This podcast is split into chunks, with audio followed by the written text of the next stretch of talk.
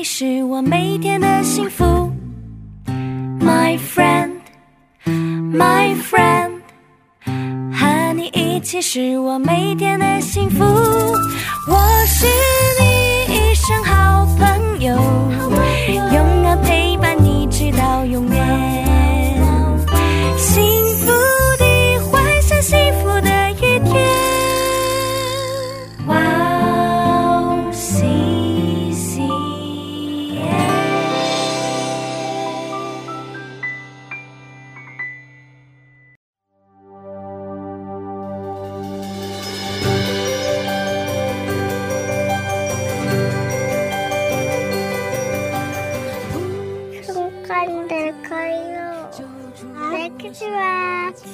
Hello，欢迎大家收听《智慧之声》，我是大家的好朋友 Grace。智慧之声的听众朋友们，大家好，我是 Annie，Annie，是。这个礼拜就是圣诞节喽！哇哦耶，Merry Christmas！，Merry Christmas！对啊，今年很特别，因为从十一月初开始，就已经很多地方都已经在做圣诞装饰嘞。对呀，对啊真的嗯是比平常多早了一两个礼拜。对啊，对啊，真的是很开心，嗯全世界都一起庆祝圣诞节。没，错。因为这是关乎万民大好消息的来临。是的，这真的是我们基督徒最期待的节日了。是的，是的，嗯我们今年也是一样，是，为所有的朋友们准备了圣诞节特辑。哇哦耶！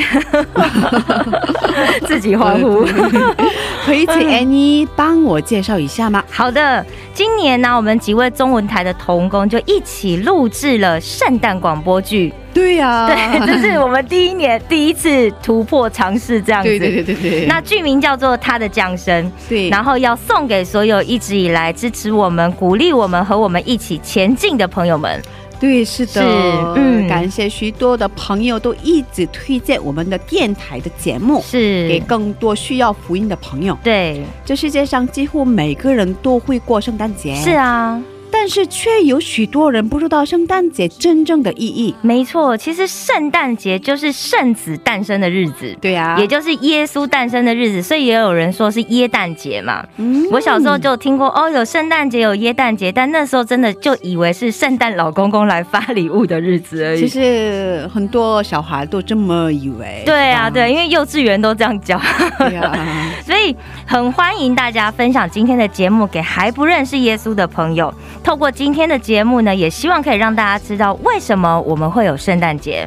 对，嗯那就让我们在这里先听一首诗歌，开始今天的特别的节目。好的，今天的第一首诗歌是由 HTBB 敬拜所演唱的《普世欢腾》，我们待会儿见。我们待会见。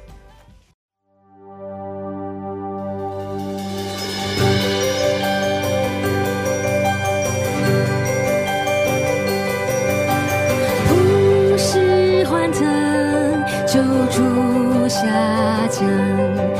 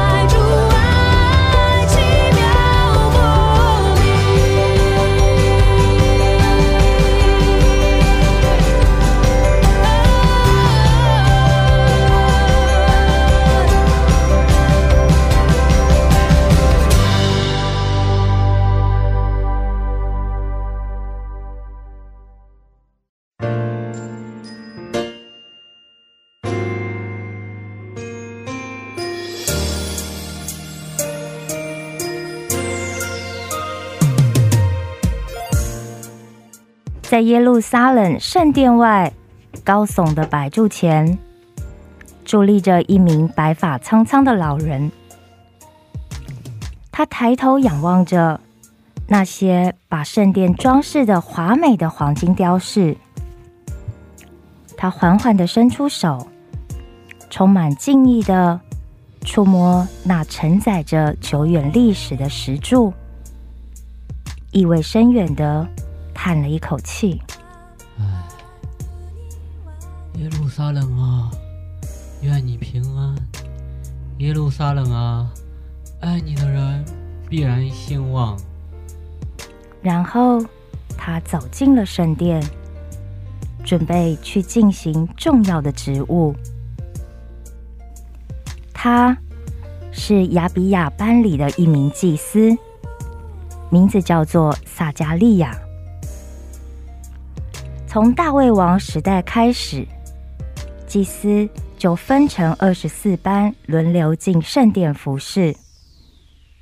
亚比亚班是第八班，按规律，每班祭司服侍的时间是八天，从这个安息日到下一个安息日，每年轮值两次。当时每班祭司大约有一千人，撒加利亚就是其中的一名。在耶稣诞生之前，犹太人一直都是被向来想要讨好罗马帝国的大希律王给掌管的。大希律王虽然重新扩建了耶路撒冷城，但他其实是一个残暴冷酷的人。他的父亲安提帕特是以土埋野。也就是以东后裔的犹太人。当年，安提帕特被罗马帝国的庞贝将军受命为哈斯蒙王朝的首相和顾问，也因此让他在犹太地握有大权。但是他却又同时帮助凯撒，因此。当凯撒后来战胜庞贝将军，成为罗马皇帝时，就直接委派安提帕特做犹太、撒玛利亚和加利利三省的省长。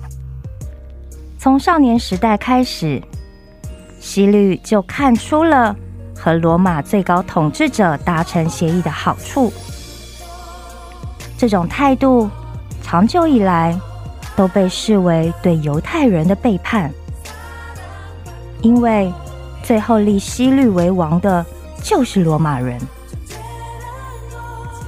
在他的一生中，他都努力想要在罗马人和犹太人之间的需求取得一个协调，所以他为了巩固自己的地位以及赢取犹太人的民心。他就扩建了耶路撒冷圣殿。祭司撒加利亚的妻子伊丽莎白是亚伦的后人。亚伦也就是带领以色列百姓离开埃及的摩西的哥哥。他们都是遵守上帝一切诫命礼仪的艺人。只是伊丽莎白。迟迟都没有生育，所以他们虽然到了老迈的年纪，却仍然没有孩子。这一天是轮到撒加利亚到圣所的祭坛前焚香敬拜的日子。进殿烧香是祭司长职分中最尊贵的其中一项。祭司长们必须要按规矩抽签，被抽中签的人才可以进入主的圣所烧香。但这样的机会，一生当中可以有几次是无法预测的，也很有可能一次也没有。因此，每一次都是无比珍贵的荣耀和机会。而这一次，轮到了撒加利亚。撒加利亚换上了祭司公职的整洁服装，恭恭敬敬，一步一步的走到了圣所内，点上了香。这时候的百姓们正在殿外聚集，向上帝祷告着。耶和华，最近我的工作实在太辛苦了，请你让我的工作都顺利吧。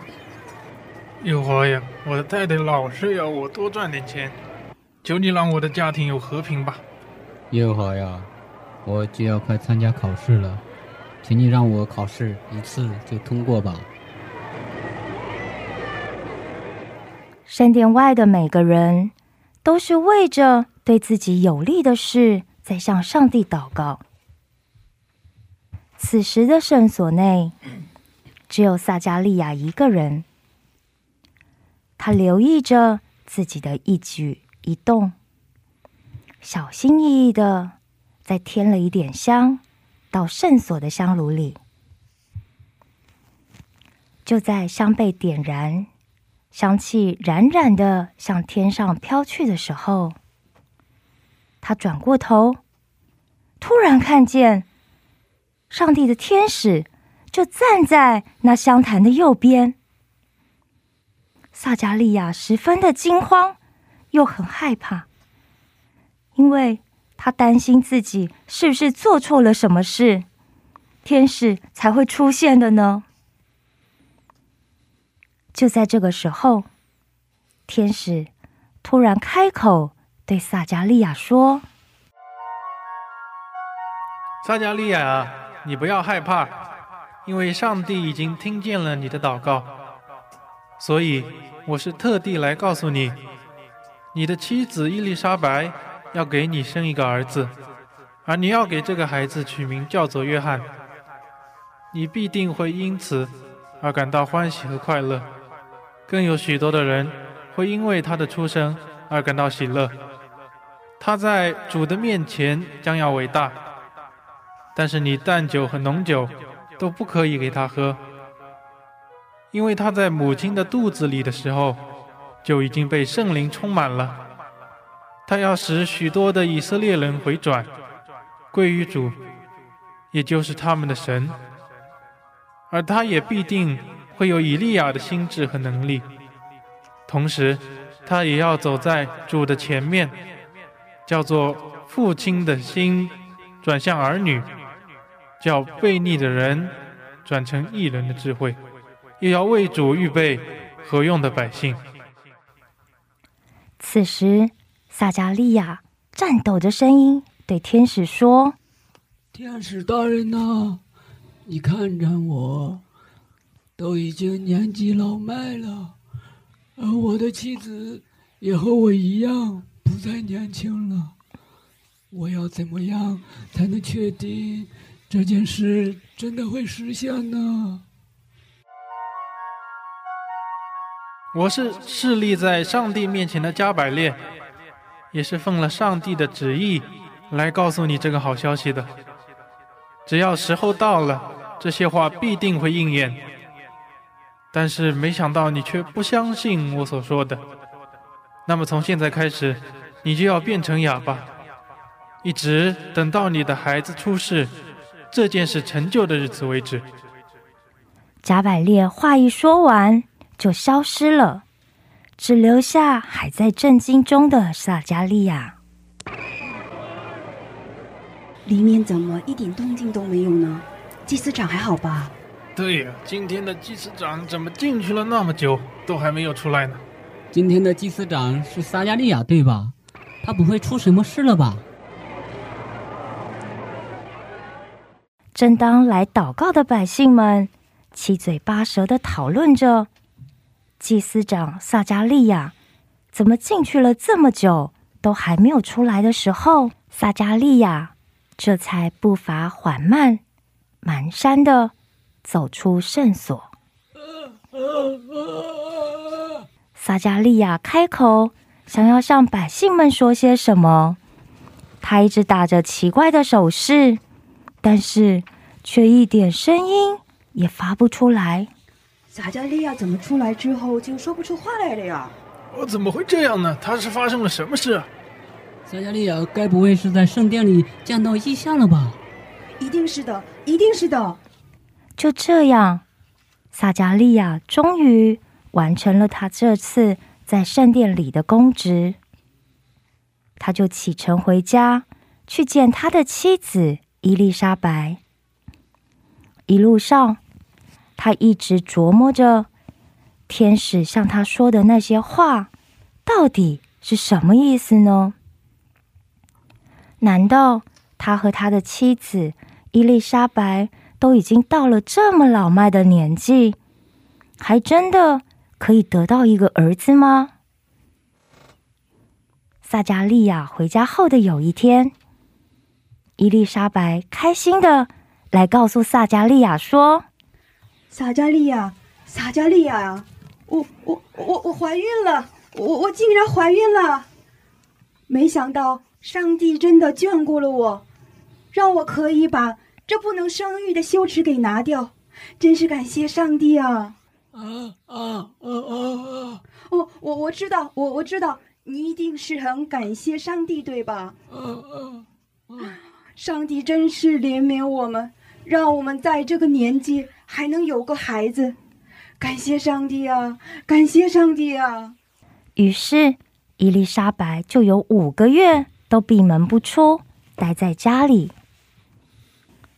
以色列境内有一个四面被青山环绕的淡水湖，名字。叫做加利利湖。湖旁边有个一直都默默无名的平凡小镇，叫做拿撒勒。就在伊丽莎白怀孕第六个月的时候，天使加百列奉了上帝的差遣，前往拿撒勒城去，要执行一项非常重要的任务。这是关乎所有人类。可以得到救赎、重生、获得新生命的。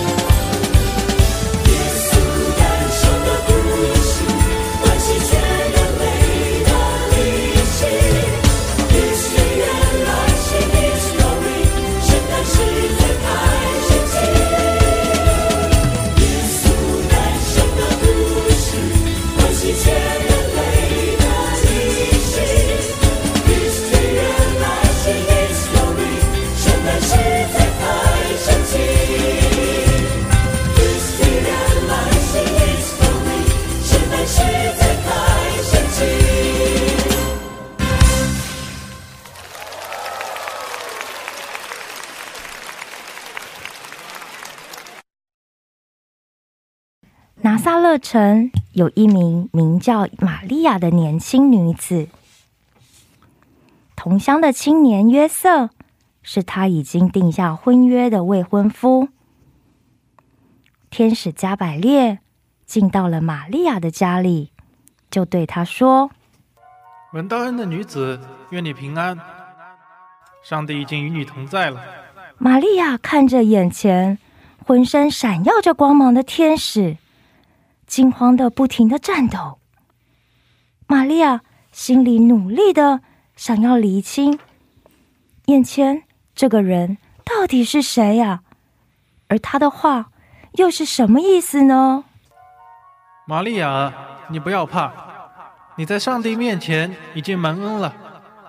上帝拣选了你，要从你的腹中怀孕，生下一个儿子，他要称为至高者的儿子。上帝也要把他祖先大卫的王位传给他，他要做雅各家的王，直到永远。他的国度将没有穷尽。而你要为他起名叫做耶稣，这这不可能啊！我都没有出嫁呢，又怎么能够怀孕生子呢？你放心，圣灵会降到你的身上，而至高者的能力也会保护你。因此，你所生的是圣者，也是至高者的儿子。你还记得你的亲戚伊丽莎白吗？原本大家都认为。她已经年老了，而且是不能生育的。但如今她已经怀孕六个月了。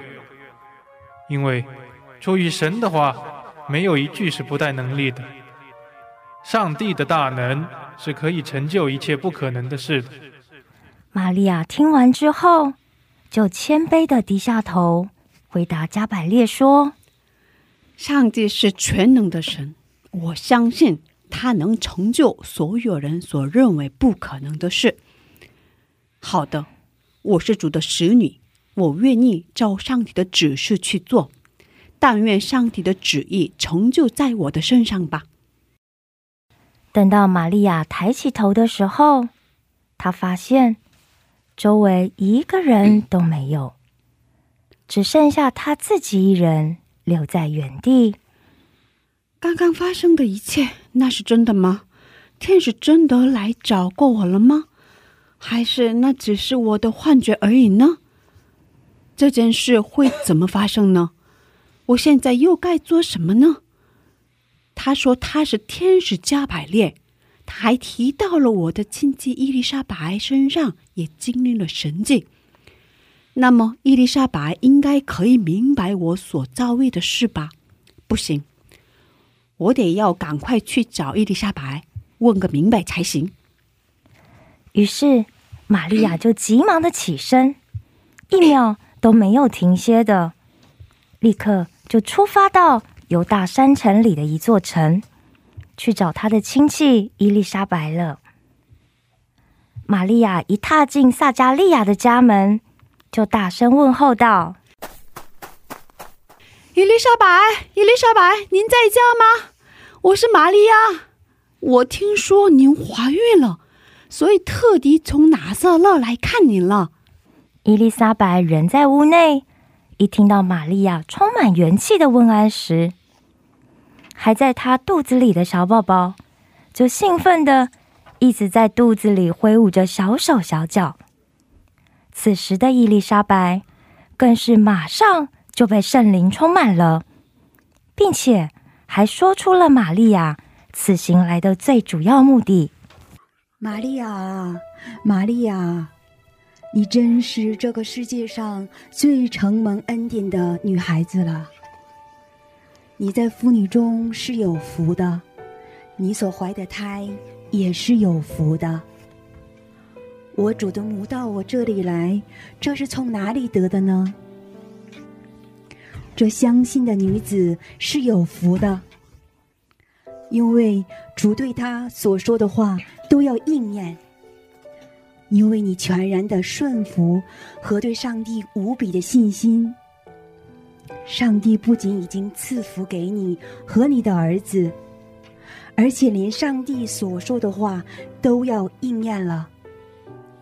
刚才我一听到你问安的声音时，我肚子里的孩子就开心的一直跳动呢。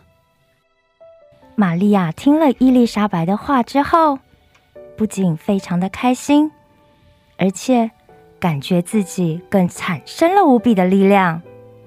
他就不由自主的唱出了心里对上帝的赞美。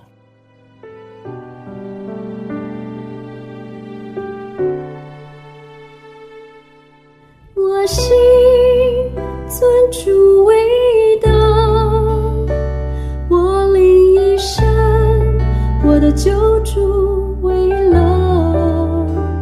因为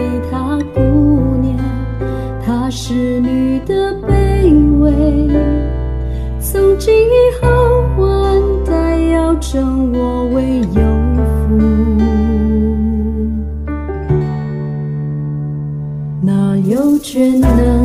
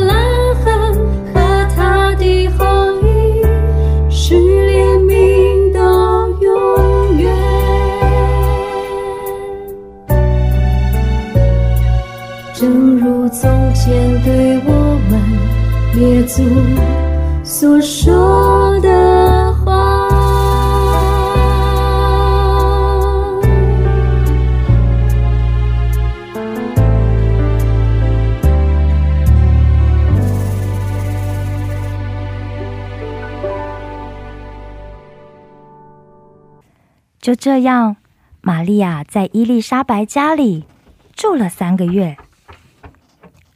他们每天都一起开心的唱歌赞美上帝，讨论未来生下孩子后的计划。玛利亚回去没多久之后，伊丽莎白就生下了一个健康的儿子。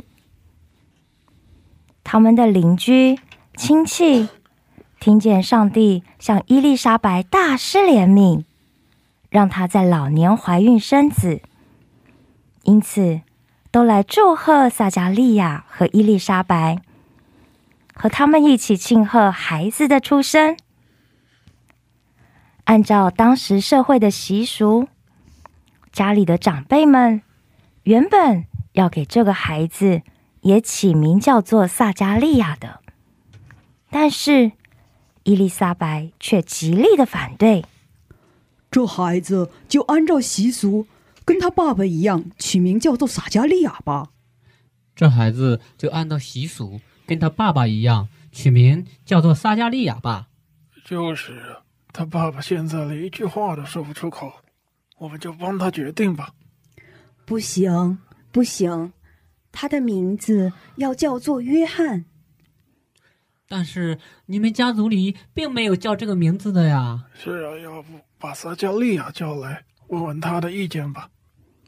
于是他们就向撒加利亚打手势，询问他的意见。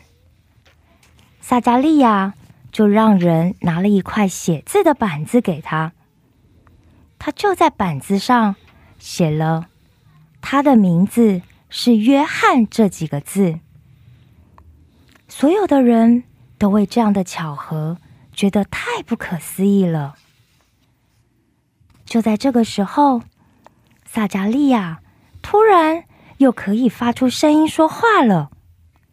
撒加利亚一开口，就喜悦的赞美上帝说：“赞美我的神，我的上帝！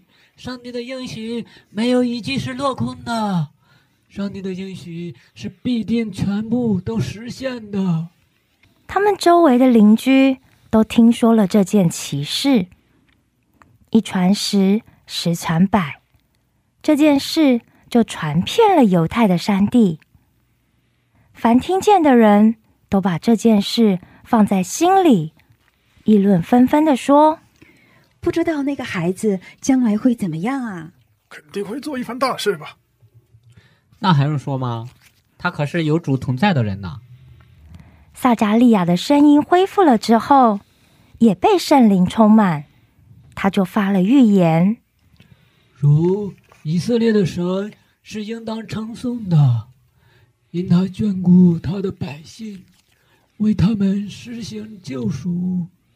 在他仆人大卫家中，为我们兴起了拯救的脚，拯救我们脱离仇敌和一切仇恨我们之人的手，向我们列祖施怜悯，纪念他的圣约，就是他对我们祖宗亚伯拉罕所起的事，叫我们既从仇敌手中被救出来。就可以终身在他面前坦然无惧的用圣洁、公义的侍奉他。孩子啊，你要成为至高者的先知，因为你要行在主的面前，预备他的道路，叫他的百姓因罪得赦，就知道救恩。因我们神怜悯的心肠，叫清晨的日光从高天临到我们，要照亮坐在黑暗中死荫里的人，把我们的脚引到平安的路上。从小生长在拿撒勒的约瑟，是个既诚实又勤奋的青年。当他知道。自己已经订婚的新娘玛利亚怀孕的消息时，他伤心极了，简直不敢相信。因为他第一眼看到玛利亚的时候就喜欢上她了，加上又听到许多的人说玛利亚是一位敬虔爱神的女子时，他就更庆幸。自己能够和玛利亚结婚了，但是却万万没想到，现在竟然发生了这种事！上帝啊，我到底该怎么办呢？我已经都把新娘的婚房都准备好了，但是我不能娶一个已经怀孕的新娘啊！我也不能说那不是我的孩子，玛利亚可能会因此有生命危险呢。但是如果我默默休了他的话，别人也可能在背后对玛利亚指指点点的伤害他。这也不是我愿意看见的，上帝啊！这中间到底发生了什么事啊？我到底该怎么做才好呢？主啊！约瑟就这样，好几天都食不下咽，也烦恼的睡不着觉。最后。他只能做一个最不得已的决定。我想来想去，都想不到最好的办法，就只能悄悄的跟玛利亚解除婚约吧。唉，这样的话，玛利亚的父亲才可以好好去处理玛利亚的问题。等过了一阵子，大家都淡忘这件事的时候，我再另做打算吧。只是，玛利亚应该会很辛苦吧。虽然约瑟心里下了这样的决定，但是他还是觉得不太快乐，因为他认为玛利亚这么爱神，真的是一位难得的好女孩。他原本很希望。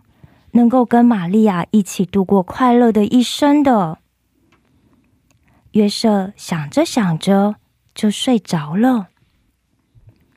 梦里出现了一位天使，天使跟约瑟说大卫的子孙约瑟啊，你不要怕，尽管把玛利亚娶过来吧，因为这是上帝的安排。他将会生一个儿子，你要给他起名叫做耶稣。这个孩子长大之后，要把世上的人都从罪恶里拯救出来。人们也会称他为以马内利，就是神与我们同在了。约瑟醒来后，就充满了无限的信心、勇气和希望，因为他有了一个新的计划，那就是他无论如何都要把玛利亚给娶回来，并且好好的照顾她和那将要被称为耶稣的孩子。当时，犹太的人民。都是在罗马帝国的统治之下，而罗马帝国的凯撒奥古斯都想要知道他究竟拥有多少的百姓，可以征得多少税收，所以下了一道命令，那就是所有的人都得要报上名字造册，也就是要做人口普查。这是一项庞大又困难的工作，因为每个人都得要回到自己的祖籍地，向地方官报上自己的名字，好进行登记。而此时，玛利亚已经快要接近生产的日期了，但因为她就快要和约瑟成亲，所以就一起出发了。因为约瑟是大卫王的后代，所以他们必须要从加利利地区的拿撒勒回到犹太的伯利恒城去。这时候，全国上上下下都在为了这个人口调查而忙碌，因此来来往往的人也特别的多。当约瑟和玛利亚。走到伯利恒的时候，到处都挤满了为了要回来登记户口的人，所以约瑟亲戚们的家里都已经连一个最小的空房也没有了。但就在此时，玛利亚却感到腹部传来阵阵的阵痛，她呼喊着走在前方的约瑟。约瑟，约瑟啊！啊，我我我觉得我可能要生了。啊，我们的孩子快要出生了吗？哦，我们还可以到哪里过夜？我感觉孩子可能今晚就会出生了。玛利亚，你放心，我这就去再问问，看看还有哪里的客店可以让我们留宿。原来，根据犹太人的传统，客店。就是指家里作为无偿接待旅客的空房间。当时以色列人住的房屋大多是用石头砌成的，而且里面只有一个洞穴做出来的房间。那个空间就是用来吃饭和睡觉的地方。请问您家里还有空房可以让我们过夜吗？我的妻子快要生了，需要一个可以让她生产的地方。真是抱歉啊，我的家里已经住满了客人，没办法再容纳更多的人了。请问您家里还有空房可以让我们过夜吗？我的妻子快要生产了，需要一个可以让她生孩子的地方。哎呀，真是太不巧了，我们这刚刚才让一位客人住下而已。你要不再往村子那边去问问吧，或许还有机会。请问你家里还有空房，让我们可以过夜吗？我的妻子快要生产了，需要一个可以让她生孩子的地方。空房是没有，但是如果你不嫌弃的话，我家里靠近房屋出入口的地方，原本是我们的厨房和起居室，晚上也用来保护家里牲畜的，可以让给你们，勉强凑合一下。不知道你觉得如何呢？哇，真的吗？真的是太感谢你了！我赶紧去把我的妻子玛利亚带进来，真的是太感谢你了。于是，约瑟赶紧准备好让玛利亚躺卧的地方，让已经痛到满头大汗的玛利亚可以躺下。然后，他又拿来了一些柔软的干草，放在了旁边的马槽里，再铺上一层层的衣物，准备好要迎接他们的孩子了。过没多久，就在那个时候，孩子出生了。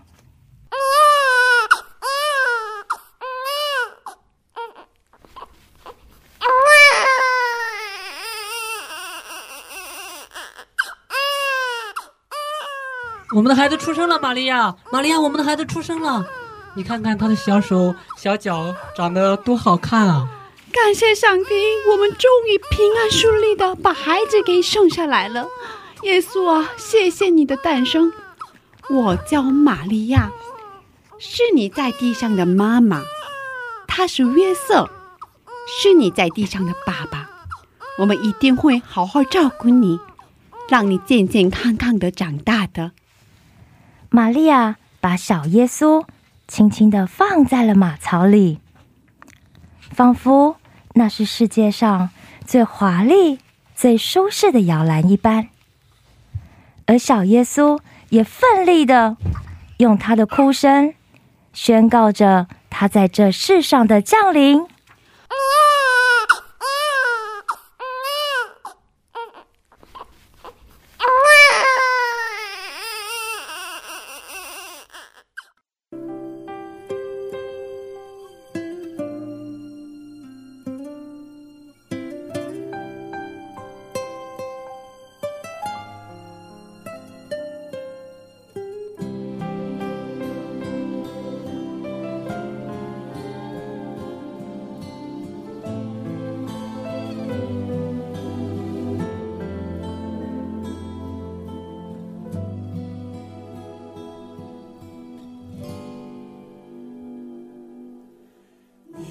生的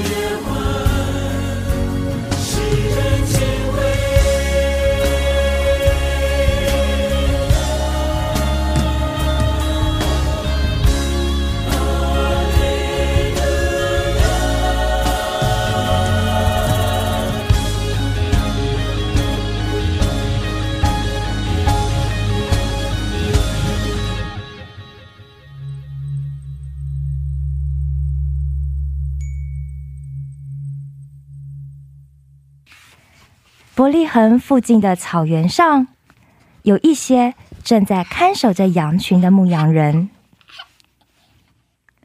突然间，从草原的天空上降下了一道强烈又耀眼的光芒。你们看见了吗？那是什么啊？闪电吗？啊，这是闪电吗？我都要快要睁不开眼睛了。但是看起来不像是闪电啊，好像是光的样子。怎么可能会是光啊？对呀，对呀，我从来没看过这么耀眼的光。该不是有人耍诡计要来偷羊吧？等到他们努力睁开眼睛之后，才发现他们四面都被光包围着。不仅如此，他们的旁边还站着一位天使呢。牧羊人们开始感觉到害怕了起来。这时候，天使开口了：“你们不要害怕，我是来告诉你们一个大好的消息的。这是关乎天下万民的，并且世界的各国各族都要大大的欢喜快乐，因为今天在大卫的城伯利恒里，为你们诞生了救主，就是主耶稣基督。你们可以去找一个裹着布。”被放在马槽里的小婴孩，那就是记号了。突然间，有更多的天使们同时出现，一时间，整个天地山野都被这耀眼清澈的大光给充满。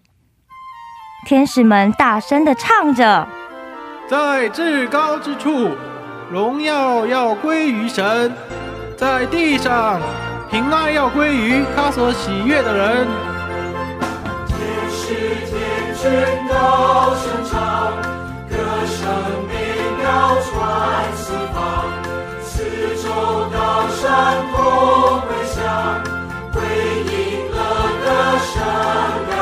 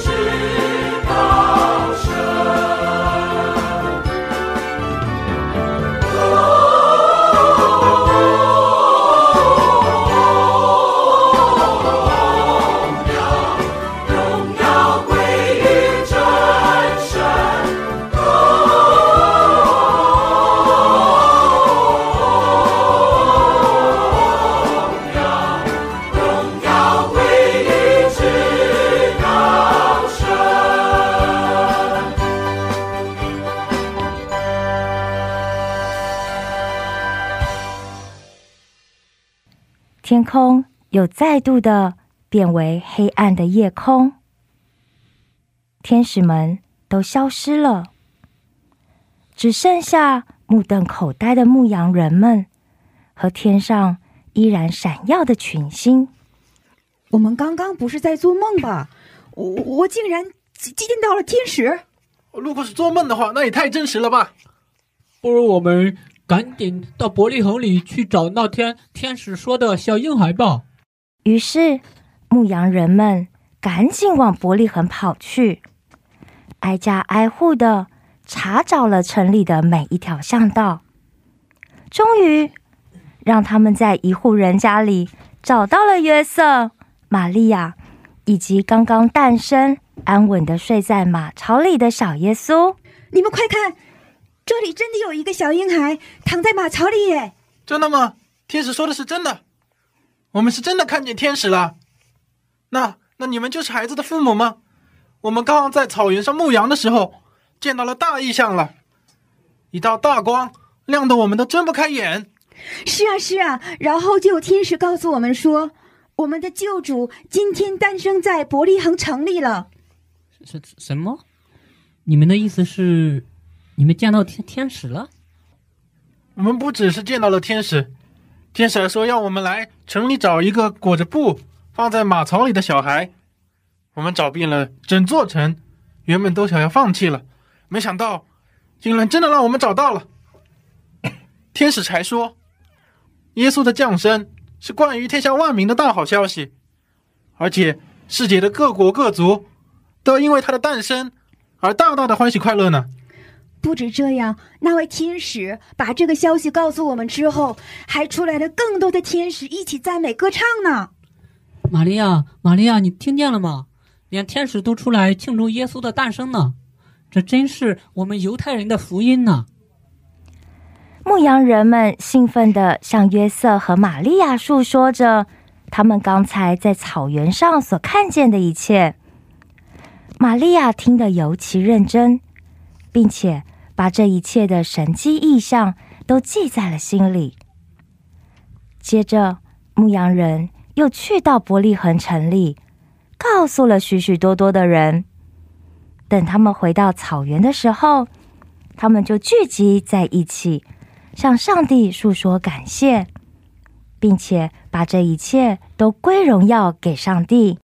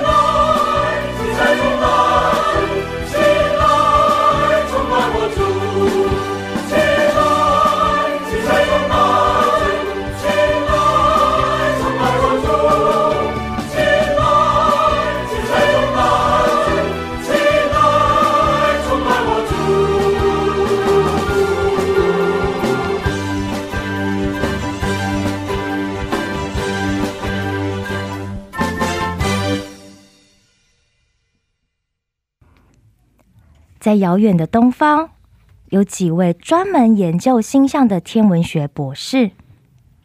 这一天，当他们又像往常一样观察着浩瀚的夜空时，突然不约而同的发现了一颗新的、既闪耀又明亮的星星。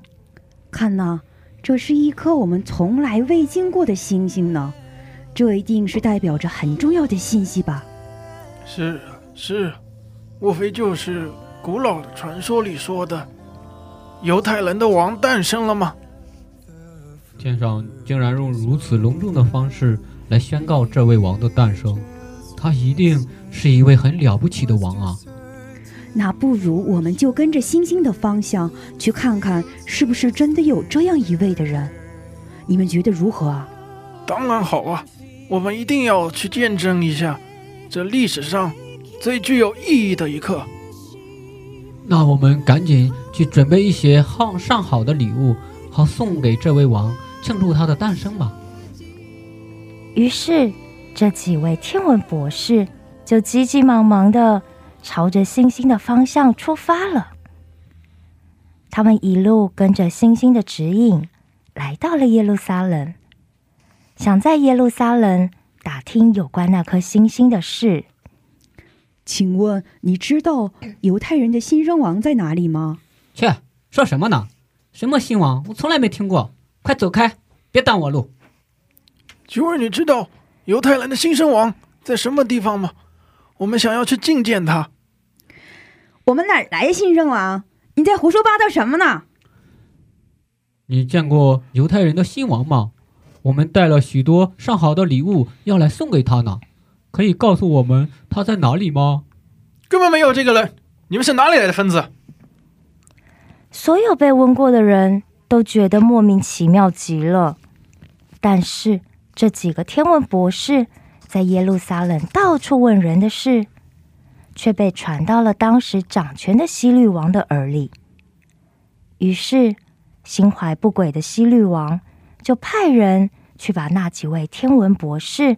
给请到了皇宫里，西律王准备了上好的美酒佳肴来款待他们，想要从他们的嘴里套出话来。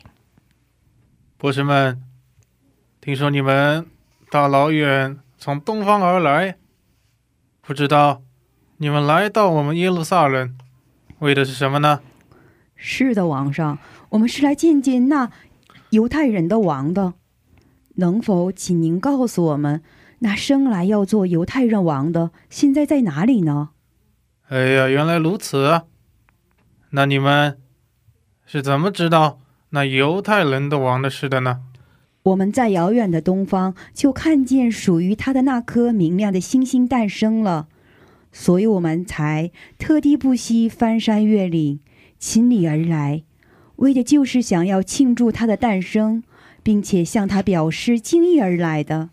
哦，你们看见他的星星诞生了，所以你们的意思是，以前没有，最近才出现的吗？是啊，是啊，我们带了许多礼物来呢，这么辛苦来到这里，为的就是要朝见他，请告诉我们他在哪里吧。呵呵，竟然有这样的事，我都不知道呢。让我。先问问我的大臣后，再告诉你们吧。我想，他们之中应该也有人知道这事的，请你们先等待我的消息吧。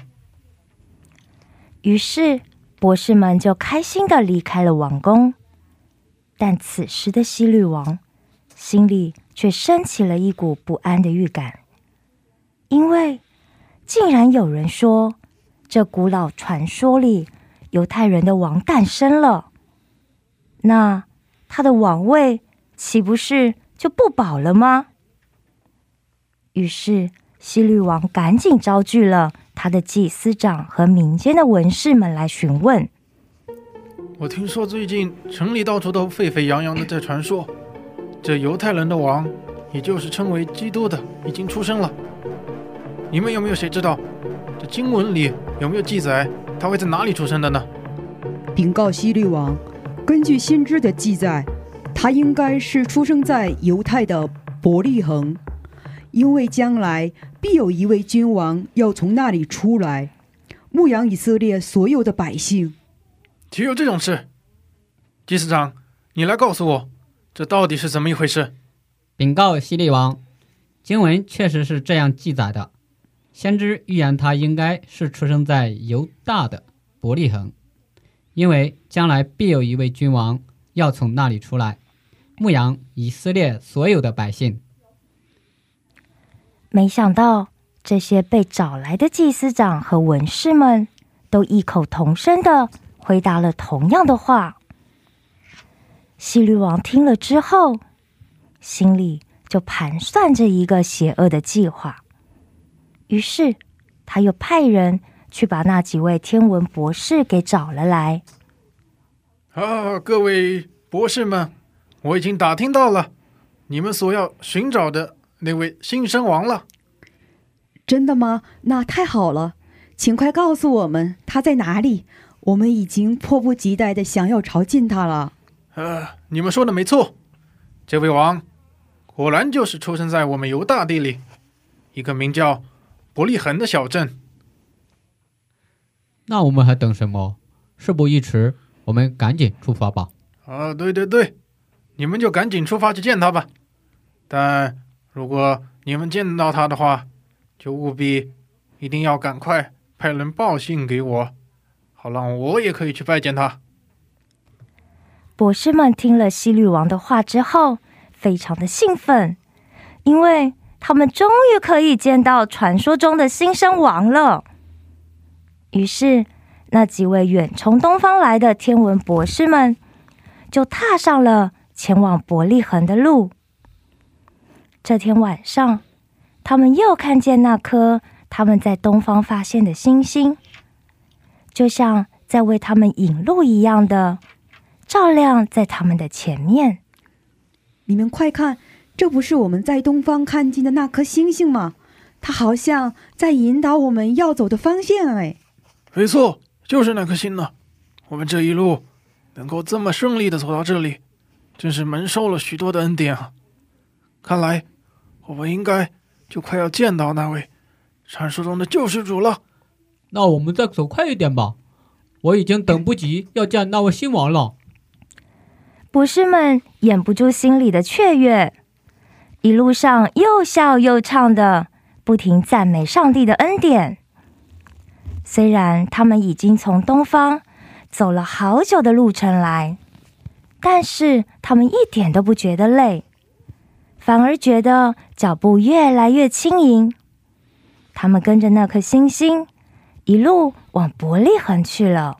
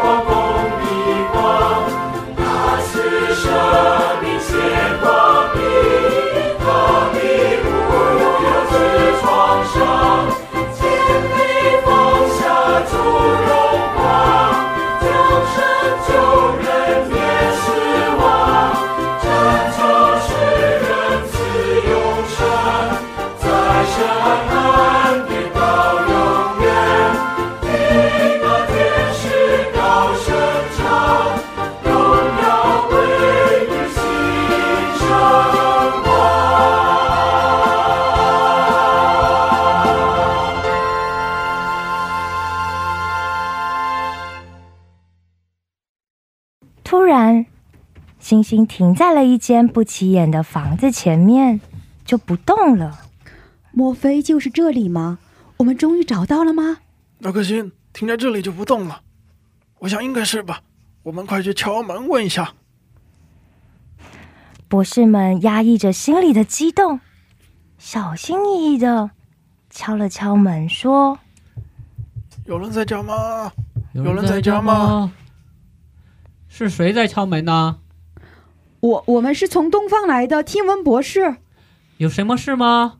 我们因为在东方看到有一颗新生的星星，想到了古老预言里讲到，有一位犹太人的王要降生的事，所以我们千里迢迢的来到这里，想要拜见他。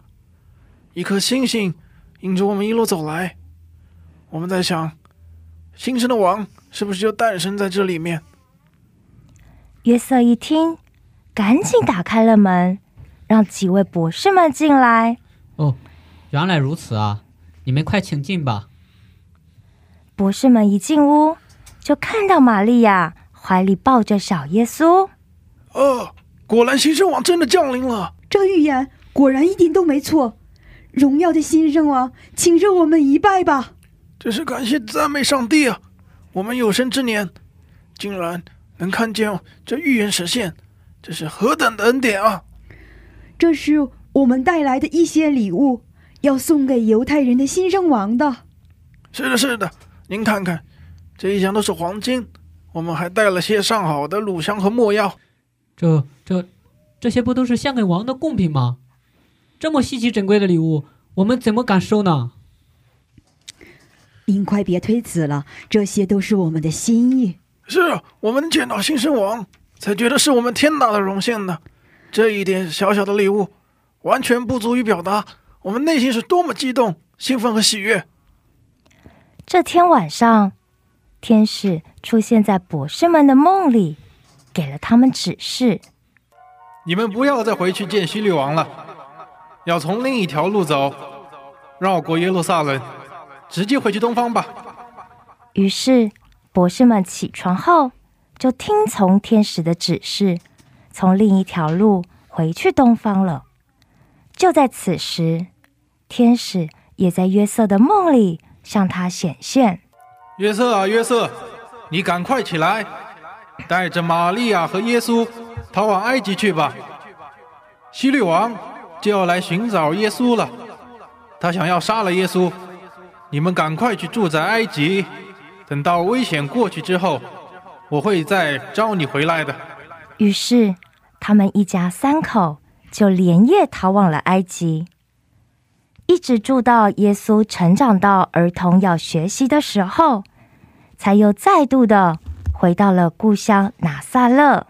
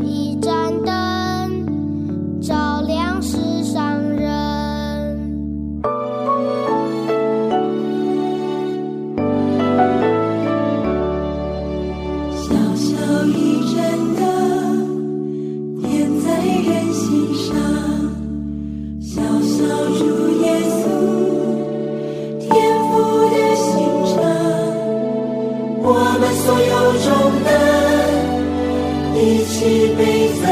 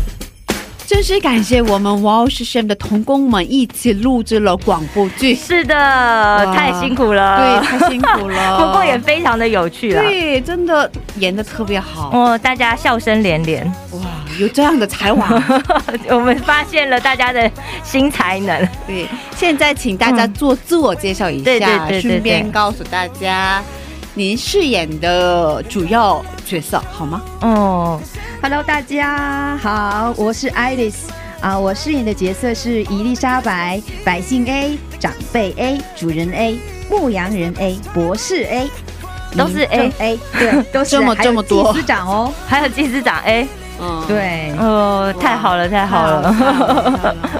嗯，第二位，好，大家好，我是马克 Rio，我主要配音的是天使和犀利王。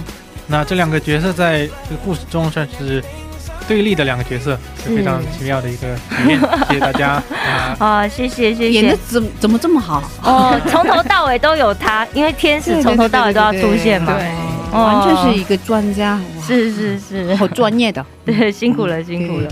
哦，第三位，大家好，我是约瑟弟兄，约瑟，哇，真的主要配音的是萨加利亚和约瑟，是。还有其他的一些牧羊人西、哦。博士西、主人西之类的。哦，那现在可不可以给我们试验一下那个萨加利亚的声音？一一段部分，好的，刚最前面那里，哦，哇真的是好像。哇，萨加利亚最前面。特别好，对啊，他一讲的时候我就吓到，天啊，太有对天分了吧！对，哇，哦现在可以给我们看一下吗？好的，希望萨加利亚的声音随便说一句话也可以啊。跟大家问候一下。大家好，我是约瑟弟兄，非常非常的开心，再一次的在节目里与大家见面，祝大家圣诞节快乐！快乐，圣诞快乐！谢谢哇，我演的是玛利亚，是耶稣诞生，嗯，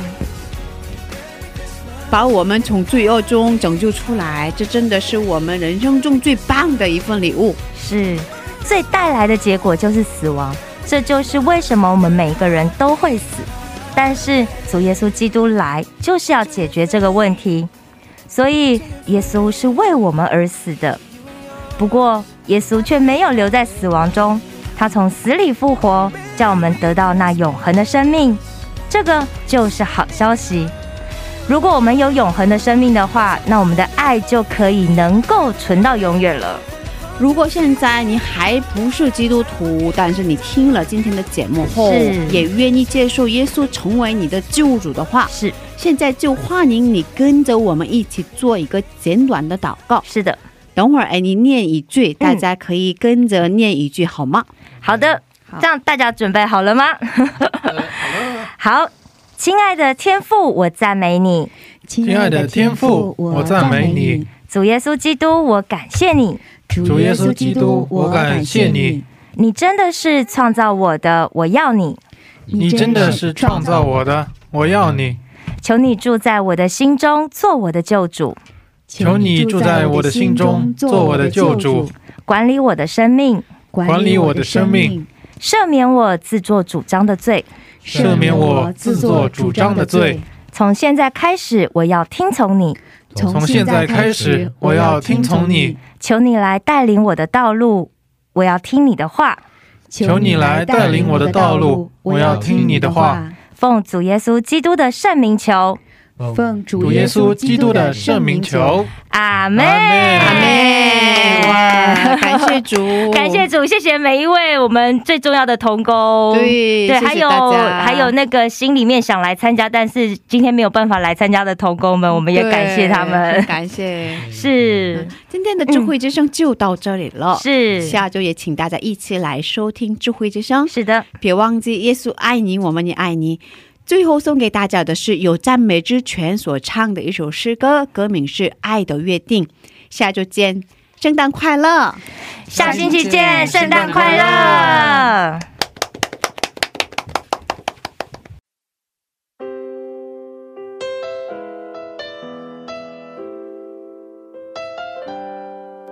两千年前的夜晚，耶稣降生在伯利恒，美好